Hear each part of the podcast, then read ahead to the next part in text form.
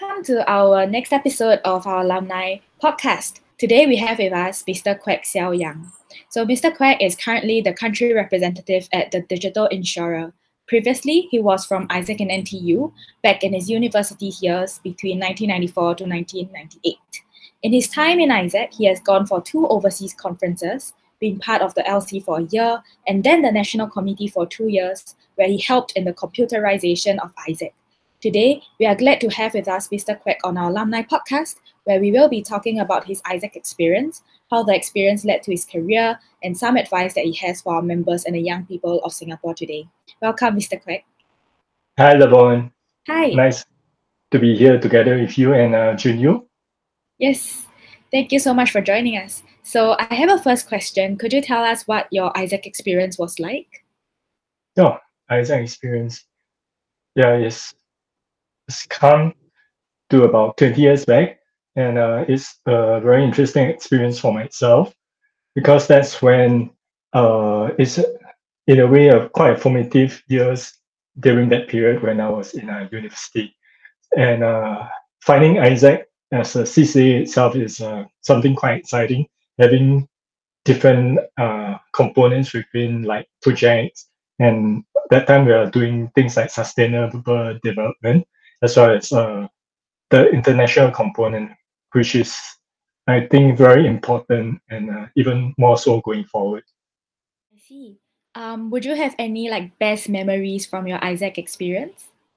Yeah, definitely. Mhm. I think everyone would uh, remember their AIESEC days, especially things like uh, doing roll calls and uh, being able to interact with people from each country, learning about their roll calls and their cultures, as well as uh, yeah, our competition, things like sculling, and I think the orientation itself definitely is something that is very memorable to everyone. Hmm. And you, you also mentioned that you've been for about two overseas conferences before with AIESEC. How was that experience for you back in those days? Yeah, so the first one I actually went with a group of uh, friends from within AIESEC itself to Germany. That's uh, for WISAC, World Youth uh, Economic Conference. Yeah, so that is quite an experience because we actually managed to stay in a castle within uh, Germany itself. And uh, that's actually my first time traveling with a group of friends as well. So it's uh thereafter we actually managed to travel around. And the second one is actually for APLDS, which is in New Zealand. And that's the first time where I also experienced uh, the different cultures over there, as well as uh, I think the competition for the Miss APLDS at that time. So all of your international experience like really sound very fun. And I believe like being in AIESEC and going for those conferences. And before you were talking about how like you know in AIESEC you get to know different cultures. So I Mhm. wanted to know like how do you think that benefited you as a university back then? And do you see this being put towards your career today? Yeah, definitely, Hmm. because that very much opened up my mind. And even when I came out to work, it actually enables me to interact very well with uh, people from different culture and understand their point of view much better, and as well as appreciate the angle that they are coming from. Hmm. So tell us more uh, if you could. So what's your job today and uh, what do you do? My role today, uh, I'm actually with the digital insurer. So this is more of a, a non-profit organization that helps to promote uh, digital insurance and um, acceleration of uh, insurtech adoption within the insurance sector. So very much I have in terms of uh, we actually de- developed a program called the Associate Digital Insurer that helps to propagate the knowledge within the insurtech uh, industry as well as the, within the insurance sector. And at the same time, uh, I'm also doing research on uh, insurtech companies about what they are doing and uh, within the ecosystem itself, how things are developing. Hmm. So what made you go into this uh, industry? It sounds very interesting with a lot of digitalization as well. Hmm. This is more of a freelance role for myself because personally I'm also running uh, other businesses So in terms of this role itself, is actually re- quite relevant to what my previous job does. Previously, I was with the uh, Singapore College of Insurance. So we actually deal very much with insurance. And uh, before my career with uh, Singapore College of Insurance, I was within the IT sector. So this is, uh, in a way, a combination of what my previous experience does, and it very much uh, lead towards this role and how I can actually uh, contribute and help them along the way. Um, one of the parts that we found from your profile was also that you were part of the national committee for two years. Mhm. Um, and in within that, you were doing uh, computerization for AIESEC as well. Would you see that there's connections between that experience with what you're doing here today? Yes, to quite an extent, I would say, because uh, I've always been interested in uh, computer computer IT uh, technology stuff, and uh, how can I actually marry that with uh, business and uh, use that in the business itself. So when I started off, uh, my first role is actually uh, as a HR business system consultant, and uh, from there, uh, it actually progresses on. So very much, I would always look for the latest development within the tech technology area and see how I can actually introduce it within the companies or organization that I'm with, and uh, how can I actually help them adopt and move forward. That's uh, something that's quite hot today, right? Like technology, digitalization. I'm sure within my peers, our peers, um, there's a lot of people that are looking into an, a career in the software industry, in the tech industry as well. So since you are considered a expert uh, or someone that has a lot of experience in this industry, how would you kind of describe this industry to someone from my age group or like the young people, the AIESECers of today? Yeah, I would say that it's a very interesting area. So within the fin uh, finance sector, you have the fintech industry. Within the uh, insurance sector, you have the insurtech industry, and of course, most of it, uh, I think, to quite an extent, at this younger generation, it's important for y'all to be able to grasp basic uh, analytic skills as well as uh, simple technical skills, and uh, to be at least uh, technically savvy to a certain extent, so that uh, you would have a competitive advantage when you come out to the workforce and would be able to better adopt and uh, better recommend solutions to your companies along the way. Mm. Um, so, because for myself, I think also for Junyu, who's here with us today as well, both of us do not come from a technological background. So, how would you suggest for people like us to prepare ourselves for a tech career should we be interested? Yeah, I think there's actually a lot of programs nowadays. So even uh, like for myself, before I I was actually from the triple E background, but before I went into triple E, I actually started taking course in IT, a diploma in IT before I moved on to my uh that one is during my NS days. So before then then after I come into the university. So there are a lot of courses, even it's so much more simpler for you all to pick up skills nowadays. Like uh, even on Udemy, there's a lot of uh, online e-learning contents which is available. So just take uh, time to select in areas that you think that will be able to complement what your skills are, and uh, focus on those and uh, build on them. Just pick up the basics first and uh, see where are the what what are the things that you can apply within your job roles itself. I think, yes, that technical awareness and that technical knowledge would definitely come in handy, um, given that we are also very exposed to tech ourselves today as well. Yeah. Um, so, other than technological, like the hard skills, I would say, or like the hard knowledge, is there any other kind of skill sets that you see um, that young people should also have when it comes to going into the industry? Okay. So I think at this point in time, uh, yeah, it's quite challenging in terms of uh, getting your career started, especially for those that are graduating this year.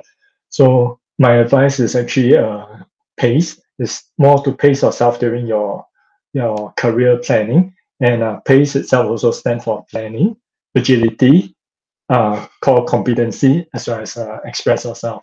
So in terms of planning, basically you would have to plan ahead and always uh, learn more and look ahead uh, to the role that you want to go towards and look at what are skills that you need so that you can pick up the skills before you reach there. In terms of uh, agility, I think that's something that is very important, especially during this uh, VUCA world where there's much volatility and there's uh, much more challenges along the way. And in terms of core competency, more of knowing yourself best and how do you, what are the skills that you think are your core competencies and what are the things that you can uh, uh, marry it with and built on so that uh, your core competency can be enlarged and uh, can be complemented with the subset of skills that you can have. And in terms of express yourself, I think it, communications is a very important skills nowadays, and not just in terms of uh, speaking, but also in terms of expressing yourself through emails, through um, mobile, and in terms of expressing your ideas, in terms of using infographics, how to make things simple and for people to understand you easily. That's interesting that you brought up the concept of pace, and I really like that uh, analogy as well could you like say uh, your AIESEC experience did they did they help you with forming up the individual aspects of pace and then help you with your career today in terms of my AIESEC days i would say yes because mm. uh, during that time i'm actually in a triple e so as some of you may know uh, triple e programs uh, you would have to study usually a full day of course monday to friday then at the same time you have to be able to juggle with your CCAs and other activities. So it's important for you to plan ahead and at the same time being agile and being able to adopt to situations as they come along and make sure that everything's uh, fall into place. Mm, thank you for mentioning that as well because I was also talking with NTU students before. And yes, mm. Triple E is still today one of the very hard courses in NTU. I'm not sure if you would be happy to know that or not. Um, so I wanted to kind of know also because I, I'm also in MC and I've been in the national committee for three years. So I did do national committee part time before as well. Um, admittedly, my course is not triple E, so um, it's not maybe that rigor. So I wanted to know, like, you were in that course having a very heavy workload, as you were saying, Monday to Friday, but at the same time, you were managing like a national computerization project and being a national committee with AIESEC. So how do you manage your student life back then, and what made you make this decision to do both at the same time?